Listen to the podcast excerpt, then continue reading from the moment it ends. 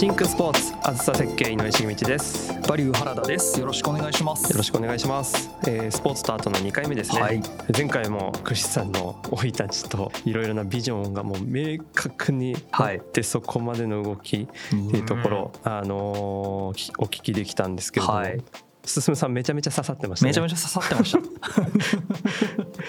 は い続きはまた今日はい。聞いていくわけなんですけれども、クリスさんが五輪の、うん。まあ、開会式っていうところにこう見せられてでいろんな活動をこうスタートしてうん。し始めてきたところでの、あのご自身の骨肉腫発症によって活動がリセットされたところまでお聞きしてきたわけなんですけれども、はい。今回はそのクリスさんが手掛けられているあのパラトリエンナーレうん。にもフォーカスして、まあ、こういう現代アートを通じて何をこう社会に発信していくのかどう広げていくのかあとは、えーどんな人材が必要になってくるのかっていうところを、えークリスさんのこのリセット後の新しい夢も交えながらお聞きしていきたいと思いますそれでは前回に引き続きアートプロデューサーのクリス義恵さんにお話しいただきますよろしくお願いしますよろしくお願いしよます。ろしくお願いします。まあ、前回本当に壮絶な生い立ちからはい、社会復帰っていうところまで、うん、結構なんかすごい聞いたことのないフレーズとかが次々と飛び出してきて、ね。本僕はもううん本当衝撃を受けまくったんですけど、やっぱりもう最後の方におっしゃられてた、うん。その障害者手帳を取った時に逆に楽になったって、うん。そういう考え方ってまあ実際その自分が当事者になったわけじゃないので、はいはいはい。そのどんな感覚なのかっていうのは想像も全くできないんですけれども、そういうふうな捉え方をされてる方に会ったの初めてだったので、うん。すごいマインドだなと思いながら。まあ、あの超絶ポジティブなんで、そうですよね。はい、何でもポジティブに自分のいいように解釈するんで。超絶ですよね本当に、うんでまあそこで、まあ、ポジティブな思考で社会復帰をされてからの活動というか、まあ今本当に今に至っていくまでのそのプロセスで、まあ、その直後からっていうところでお話を聞いていきたいんですけども、はいはい。どんな風な活動から、まあ、始められたんですか？あの私2010年の3月に入院して病気になってで抗がん剤の治療やはいって手術やってうんで10月に退院してるんですけど7そヶ月はい。そうですね、うんでそこから、まあ、年度末3はいはいはいはい。月まではもう本当リハビリめちゃくちゃ大変だったんですよ。はいはいはいはい。でリハビリしまくって、うん初めは松葉杖2本とかではいはいはいはい。歩けないんで、うん。もうとにかく歩行距離伸ばすみたいな少しずつ伸ばすみたいなことをやっている時にちょうど青山にあるスパイラルの当時チーフプランナーの松田智春さんが連絡くださって、まあ、今のクリスさんにぴったりな仕事あるから横浜に来てみないって声かけてくださってで横浜にある象の花テラスっていう横浜市の施設で文化観光の交流拠点みたいなのがあるんですけど、そこをスパイラルが横浜市から受託して運営をしていて。でそこで始めてる横浜ランデブープロジェクトっていうアーティストを横浜市内の障害者施設に派遣してものづくりをするっていうプロジェクトがあってそれのディレクターをやらないって声かけてくださったんですよ。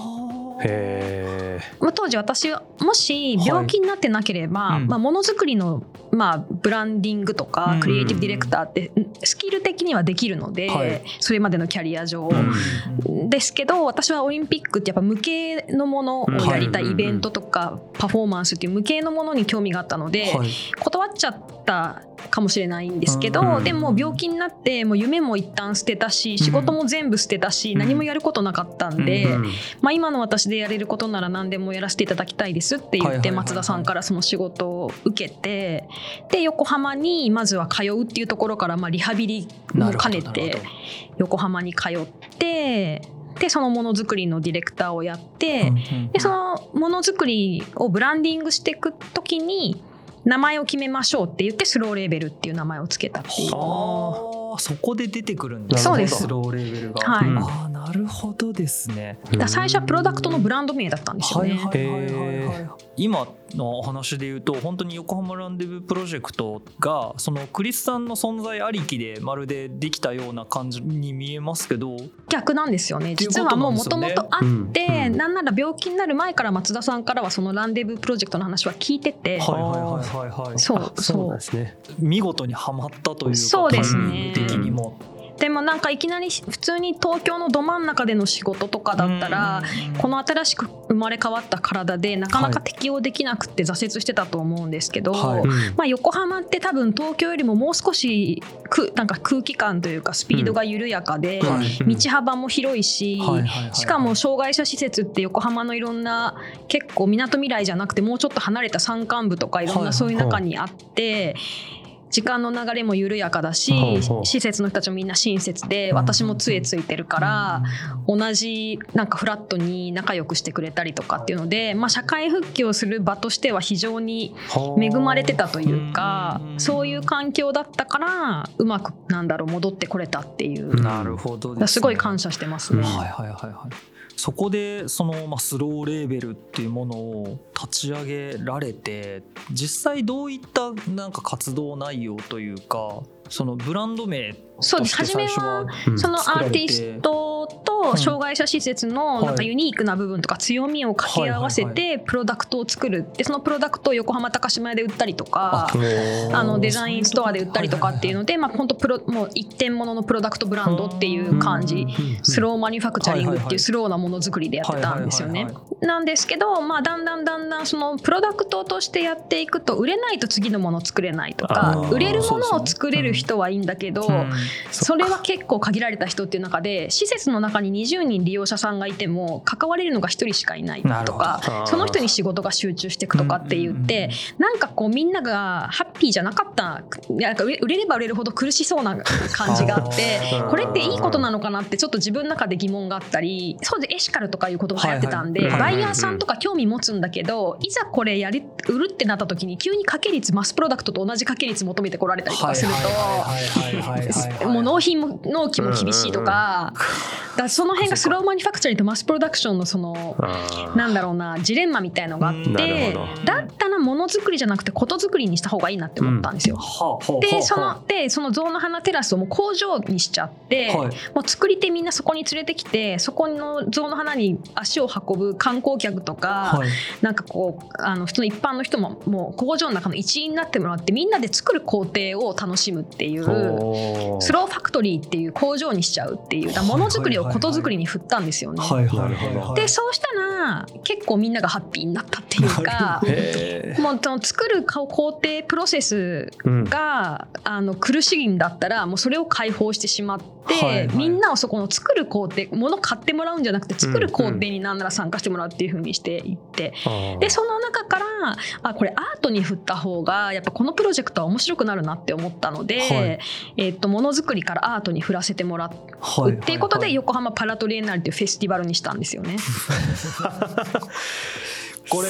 本当にあのエピソード1でビジネスデザインって何するんですかって聞いてたんですけどあそうですね。これ本当にそういうことそうですよね。だから仕組みのデザインっていうか、だから私が普通にアーティストというかなんか物作ってるデザイナーとかだったら持たない発想だと思うんですけどそうですね。私の場合も仕組みを作る人でスケール仕組みっていう考え方だから、いや物作りがダメならことづくりことづくりがいけるならアートみたいな感じでこう変えてい形を変えていったっていうか。すごい。結構でもそのチャレンジングというか、これじゃあ事業的に成り立つのかとかそのあたりって賞賛ってどれくらいあったものなんですか？あその時はちょうど2014年にパラトリエンナーレ立ち上げてるんですけど、はい。12年にロンドン大会があって、はい。うんロンドン五輪パラですね。はいはいはいはいで13年に東京大会が招致が決まったんですよね、あー。開催が。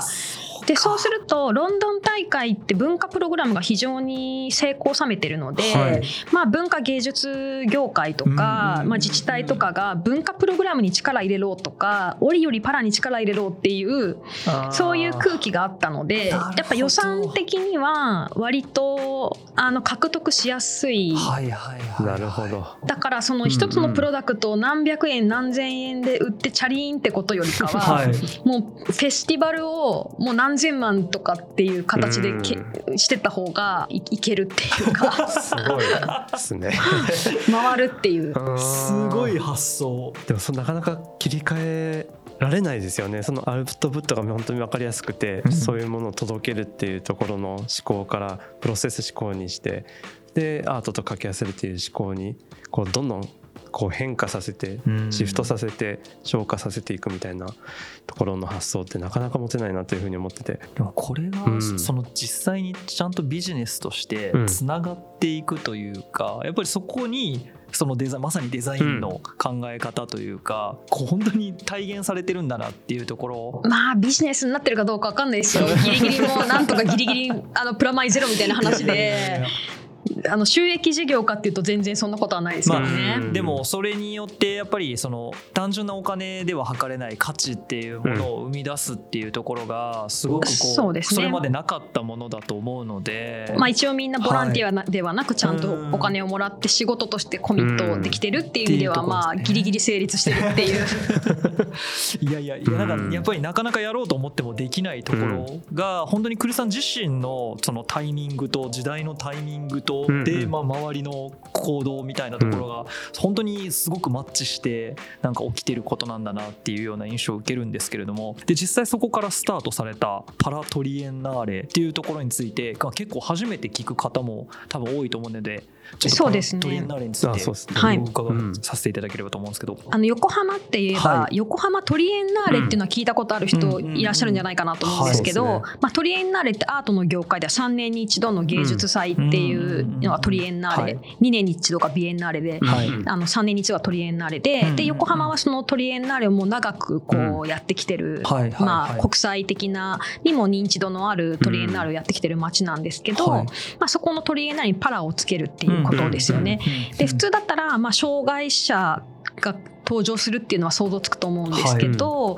あの障害のある人の描いた絵とか造形を並べるっていうイメージをされると思うんですが、うん。やっぱそうではなくて私たちもともとランデブープロジェクトから始まってるので、うん。ランデブーってフランス語で出会いっていう意味で、うん。まあ、アーティストと障害のある人が出会うことによって何かを生み出すっていうことをやってきてたのであの横浜パラトリエンナーレもプロの、まあ、アーティストクリエイターといろんなその突出した知覚とか感覚とかスキルを持った人が、うん。個人がこうコラボレーションすることによって新しい表現を生み出すっていう、まあ、そういうショーケース的なあのフェスティバルだったんです。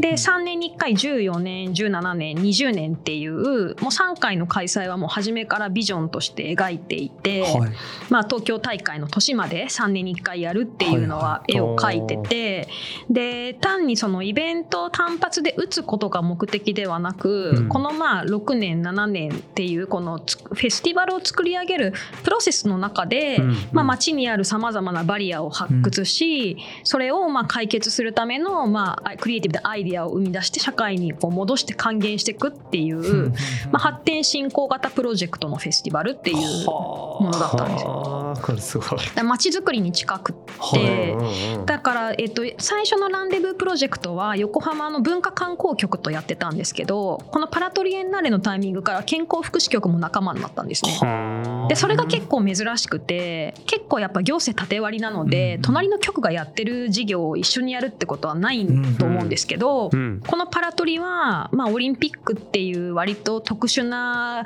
国際イベントが起きる背景に、はい。文化観光局と健康福祉が一緒にタッグを組むってことができた結構珍しい例ででもだからこそこんだけうまくいったっていうのがすごくあってその両輪でやってるんですよ。これってその会場みたいなものを大きく用意してそこでなんかその展展示っていうんですかそうです。象の花テラスっていはいう場所がまず一つ、はい。あのメイン会場になって、はい。で14年はその中でやってたんですけど、はい。17年はその象七パークっていうテラスのある公園みたいなエリアを少し広げて野外フェスティバルにしてて。で20年はまたちょっとそれとは別の形を取るつもりだったんですけど、はい。まあ、コロナがあの来たので、えっと、今度は市役所にスタジオを作ってそことオンラインのハイブリッドのなんか形を取るっていううフェスティバルの形態になっててそれで3回やってるんですけど。はあ。で実際に来られる方たちっていうのは本当に一般の人たちっていうことですよね。そうですね。もう一般の方たちで。うん。もともと象の花テラス自体がうん。もう普通に土日とかうん。めちゃめちゃ観光客とか、あの普通に横浜に遊びに来るうん。一般の人で溢れるんで、うん。だからそのフェスティバルを見に来ようと思わなくても目にすする機会がある。らなんか私のそのあの一番最初前回のプロフィールで紹介してる日常のなにおける非日常っていうのをコンセプトというかテーマにしながら、まあ、20代から作品つ作り続けてきてるっていう意味で言うと皆さんの日常の中に非日常的なシーンを出現させたっていうかその多様な人たちが混ざり合って楽しそうに何かを作り上げてるとか祭りをやってるみたいなうんサーカスやってるみたいなものをまあ通りがかった人がこう目にすることによって意識を変えていくとかやっぱ2017年とかすごいスケールが大きかったのではい。多分作り手に1万人ぐらい関わってるんですよ。そう。だからそういう人たちもなんかその関わった人の気持ちが変わっていくとかっていう。もう本当にたくさんのプロジェクトがその中で発表されてっていうところがあると思うんですけどクリスさんからしてみたらトータルで一つの作品作ってるような感覚ですよそうですね。だからうん3年単位で一つの作品作るみたいな感じで。うんだそのフェスティバルの中のいろんなパーツがいろいろパフォーマンスがあったりうん。インスタレーションがあったりっていろんなパーツがあるんですけどその一つ一つのパーツがたくさんの人がこう作り手として参加できるような、うんうん。そういう仕組みをこうそれぞれに用意しててでも重要なとこにちゃんとアーティスト起用してるので、うん。クオリティもしっかり担保しつつ、まあ、市民の手が入ってもはいはいはい大丈夫っていうとこのバランス。すごいですね。そそこがなんかデザインっていうか、うん。まあ、ノウハウでありテクニックというか。うんうんうん。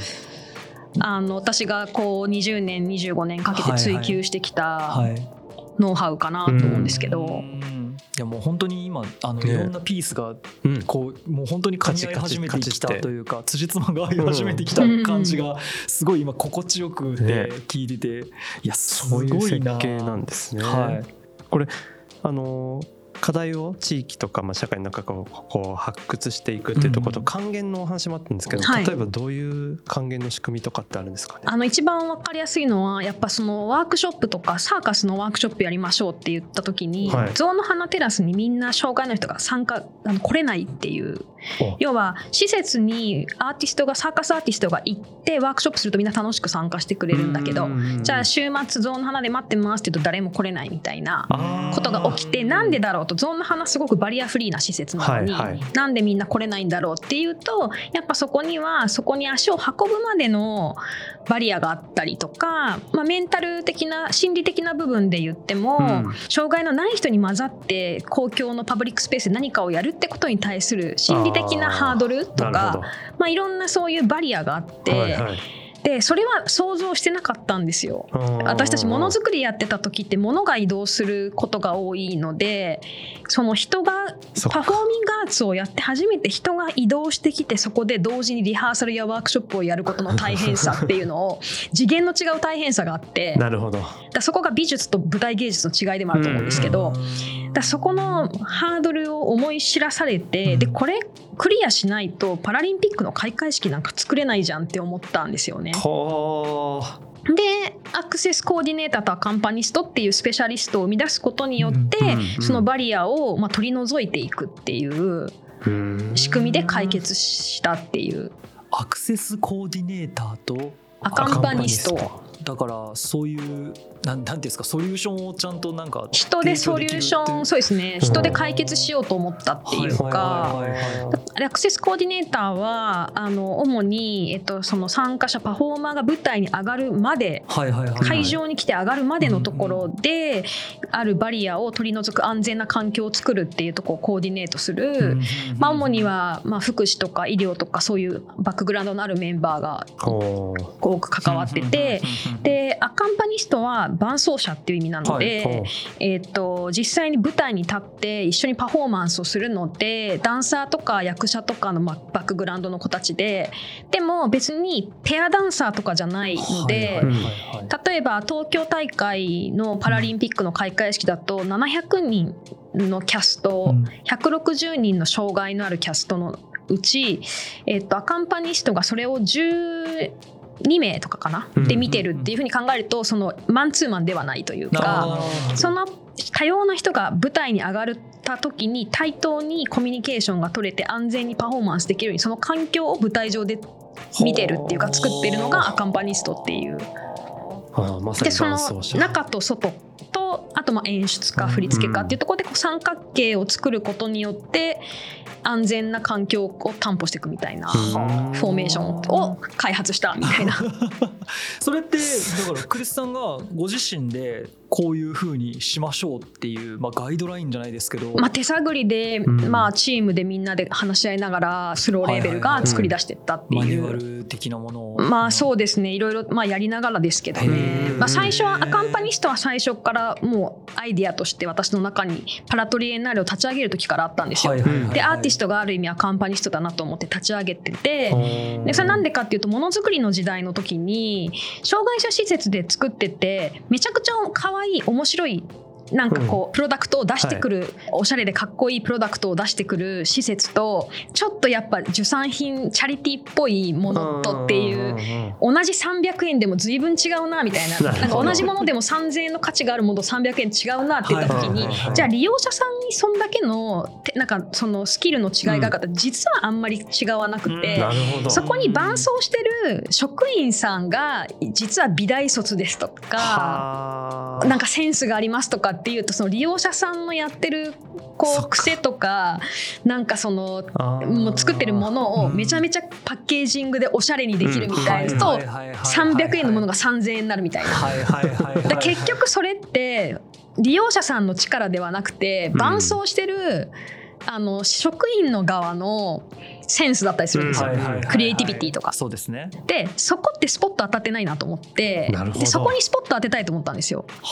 だ障害の当事者がトレーニングされるんではなくてそこと伴走する人のクリエイティビティもっと鍛えた方がいいよみたいな。だそこにスポット当てるためにパラトリエナに立ち上げるかそのアカンパニストっていうものはもう上げてたんですけど、うんうん、パフォーミングアーツやった時にアカンパニストいてもさそもそもそこまで会場に来てくれなかったらさ始まんないじゃんみたいな。でそれでアクセスコーディネーターっていうのをその翌年に作ったんですよね。今の発想の転換の仕方がというかクリスさんからしてみたらすごいですね、うん、その単純にここに課題があるよね、逆算していくとこういうところに足りないピースあるよねって、ものすごく自然に発生してきたものだけれどもこっちからすると考えたことなかったというか、ね、特にそのアカンパニストさんのそのポジションにそのフォーカス当たってないなみたいなところの発想ってむしろ僕なんか最初聞いた時にそのパッケージングされてしまったらそれによってその人のオリジナルのなんかものが見えなくなってしまうんじゃないのかみたいなのところをなんかむしろ気にしちゃったりしたんですけどでも確かにそこをちゃんと汲み取れるクリエイターさんがある意味だからディレクションですよね。そうですね、だから本当利用者の人はただただこう点を書くっていうのが別に何かを書く描くでもなくただ点を打ち続けるのが気持ちいいからやってるみたいな人とかがいたりする自閉症とかで。でその打ち続ける点を何に変えられるかっていうところはクリエイティビティの力なんですよ。でそこをなんか面白いものにじゃあそれでボタンを作ろうとかって言えばその点を打ち続けるっていう、はい、もしかしたらそれは誰かにしてみたら問題行動って言われてしまうかもしれない、うん、やめられない癖みたいなものをちゃんとその人に還元できる仕事に変えてあげられるでもそれができなかったらもうそんな点打ち続けるのやめなさいよって問題行動にされちゃうみたいな、やっぱその隣にいる人それを見る人の想像力ってすごい重要。そうですね。でもそこの視点が社会に欠けてるので面白い。そこにスポット当てた方がいいなっていう、はいはいはいはいはいはい本当伴走者だしこうハブというかそういう機能にもなるし、まあ、作品作りをしようと思ってしてる人ではないけれどもその人を向き合ってるからこそこういう作品にプロダクトにアートに昇華できるっていう物差しがある人がこの伴走者のこう役割なのかなっていうふうには感じたので本当にここにスポットライトが当たるっていうのは本当に僕らにはなかった。いやなんか そうですね。当たった方がいいし、うん、あのみんなそうなったらいいと思う。だから今障害者雇用とかあると思うんですけど、はい、その障害のある人のトレーニングっていうことももちろん大事かもしれないけど、うん、同僚一緒のそのチームで働く人たちがその人の個性とか特性をどう活かせるかっていうことなので。うんでそれはもう社会において全員そう。でそれ障害あるなしだけではなくてお互い障害があってもなくてもみんな凸凹なわけなので、うん。うんそれを活かせるか活かせないかっていう、まあ活かせる方がいいよね。もっとクリエイティブにみんななった方がいいよねっていう、なるほどね。だからもう本当にフラットにするんじゃなくて、うん。あの凸凹をうまく噛み合わせていくっていう作業ですようね。ん。いや結構なんかフラットにしようっていう流れというか空気感ってまああるじゃないですか。ありますよね日本はね。でもそこにやっぱり僕自身もすごい違和感を感じててできないことはできないし 逆にこれできるやつにはできること任せりゃいいうんうんうんしみたいなののなんかそれがお互いにとっていい形を作れるんであればこれ本当の意味でのコラボレーションなんじゃないかなってすごい思ってうですね。今のアカンパニストのやってることってまさにその本当にコラボレーションだなっていうのをすごい聞きながら思っててあなるほどな。そうですね。コラボレーションとかコークリエーションとかですね。競争ですよね。共さに作るの方の競争っていうのがまさににこういうことかな。なるほど。そこからこうどんどん人材を作っていくノウハウチームのノウハウを貯めていくっていうフェーズに15年から入っていくんですよね。なるほど。でやっぱ実践がないとそのスキルって上がっていかないので、うん。まあ、実践をどんどん繰り返すってことをやってる中で2016年が来て、リオですね、はい。リオの年が来たと。うん。で閉会式の中のフラッグハンドオーバーセレモニーっていう8分間の次回開催国のプレゼンテーションパートがあって、はい。まあ、オリもパラも、まあ、椎名林檎さんとかうんミキコさんとかっていう、まあ、4名のクリエイターが手掛けることが決まってて、はい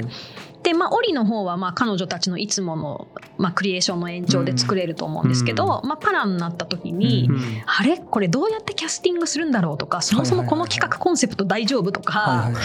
どうやってリハーサルするんだろうとか、まあ、いろんなことがまあハテナになってくるわけですよね。うん。まあ、それは私たちが2014年にある意味体験したようなことを16年に体験するわけです。あそでそれでその,、まあ、その演出チームがリリサーチをする中ではい。私たちの活動を知って、いろいろとこうヒアリングとかを受けている中で、まあ、正式にステージアドバイザーになってくださいっていうことで2016年の6月かな、正式にステージアドバイザーに就任して、はい。でそこから一気に企画とかキャスティングとか全部詰めてでアカンパニストとアクセスコーディネーターを 4, 名4名ずつリオに連れてってるんですよね。はいはいはいはいはいあそれやっぱ最初にもう言っててもこのプロジェクトアクセスコーディネーターカンパニストなしにははい。できないから、うんもうそこも入れてくださいっていうのとかあとやっぱそのリオに渡航できる上での予算上何名っていうのが決まってるじゃないですか、はい。費用が。はい。はい。でその中にキャストでオリだったらそのあの人数全員キャストで埋められるかもしれないけど、はい。パラの場合は介助者とか、はい。そういう人が絶対必要になってくるから,、うんだからその介助者やアクセスコーディネーターカンパニストとかっていうそういう必要人材を入れた上でのキャスト数っていう発想でキャスティングしていくとか。はいはいはいはいでそれもやっぱ知らなかったらそういうキャスティングの組み方できないと思うので、まあ、そんなところからやってるっていうか。なるほど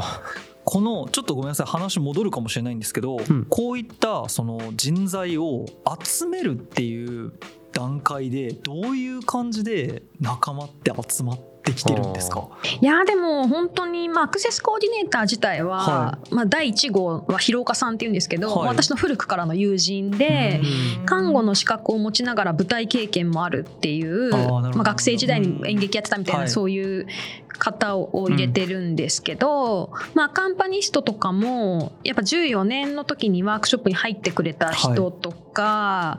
まあ、海外のカンパニーから紹介してもらった人とか、で実践をやりながらこういう活動に興味のある人いませんかっていう募集をかけながら、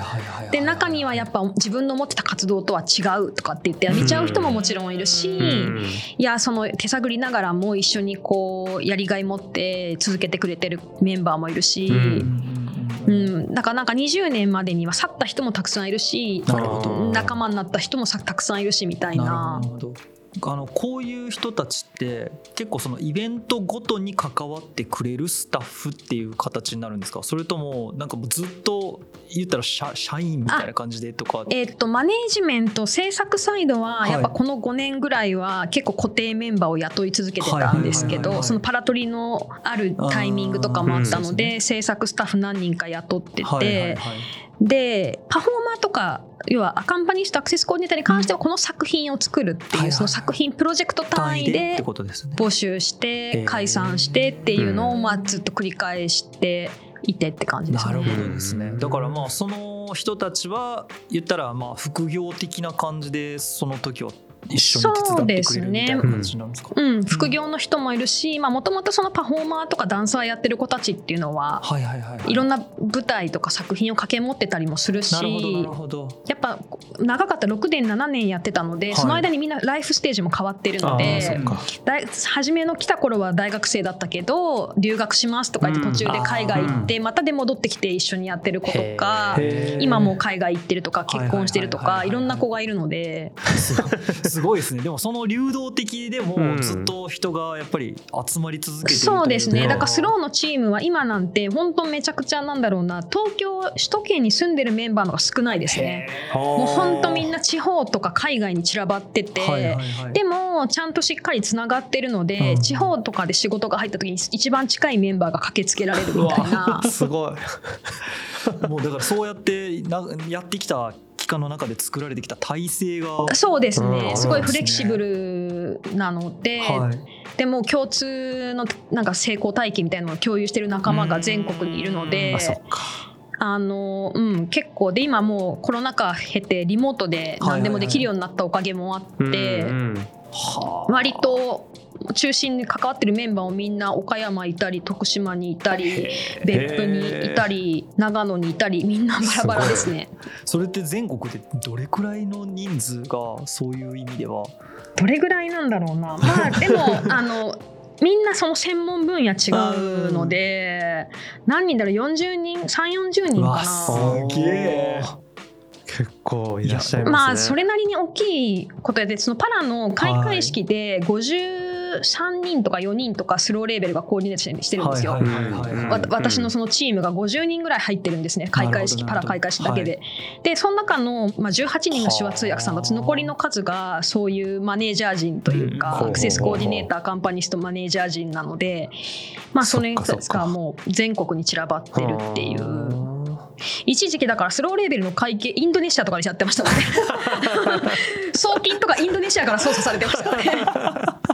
ちょっとだから最初の話に戻るかもしれないですけど、本当にそのクリスさんが持ってらっしゃったイメージ軸みたいなところにやっぱり共感して集まってきた人たちというか、で実際にそれがやったら行動が伴ってきて、うん。このエピソード2の冒頭から組まれ始めてきたピースが掛け合わさっていく中で同じように仲間たちもなんかこう集まってきたっていう、この一連の流れのこう なんか完成されてる感じが。まあね旗から聞いてるからそういう風に聞こえるだけで、はいはいはい。もしかしたらねそのプロセスの中で多分クリスさん自身もすごい苦労されてる部分はいっぱいあるんだろうけど、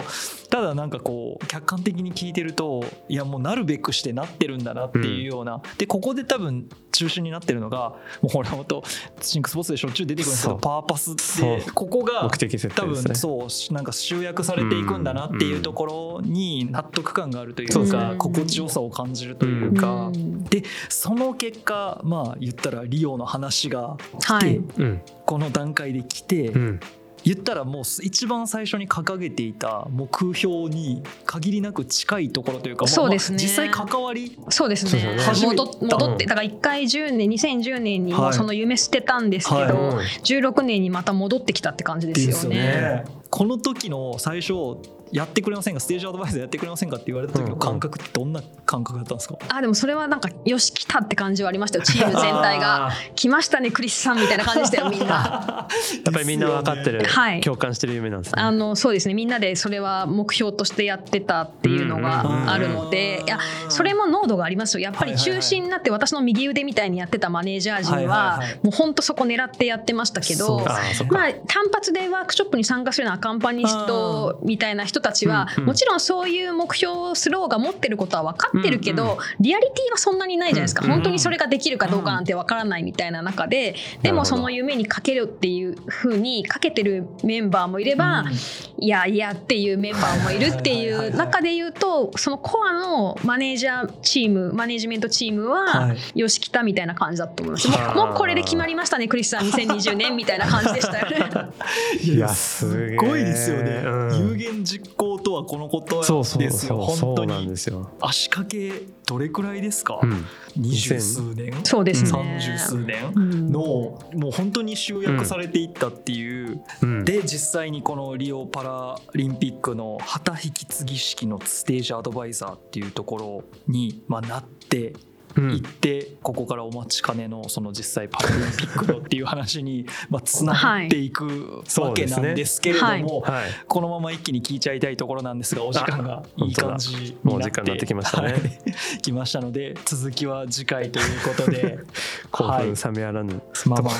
まあまはあ終わらなきゃいけないんですけどちょっはい。と次回にまたお聞きしていきたいと思います、えークリスさんありがとうございました。ありがとうございました。ありがとうございました。あずさ設計が提供するシンクスポーツは毎週月曜朝7時に配信予定です。ぜひ次回もお聞きください。ご視聴ありがとうございました。ありがとうございました。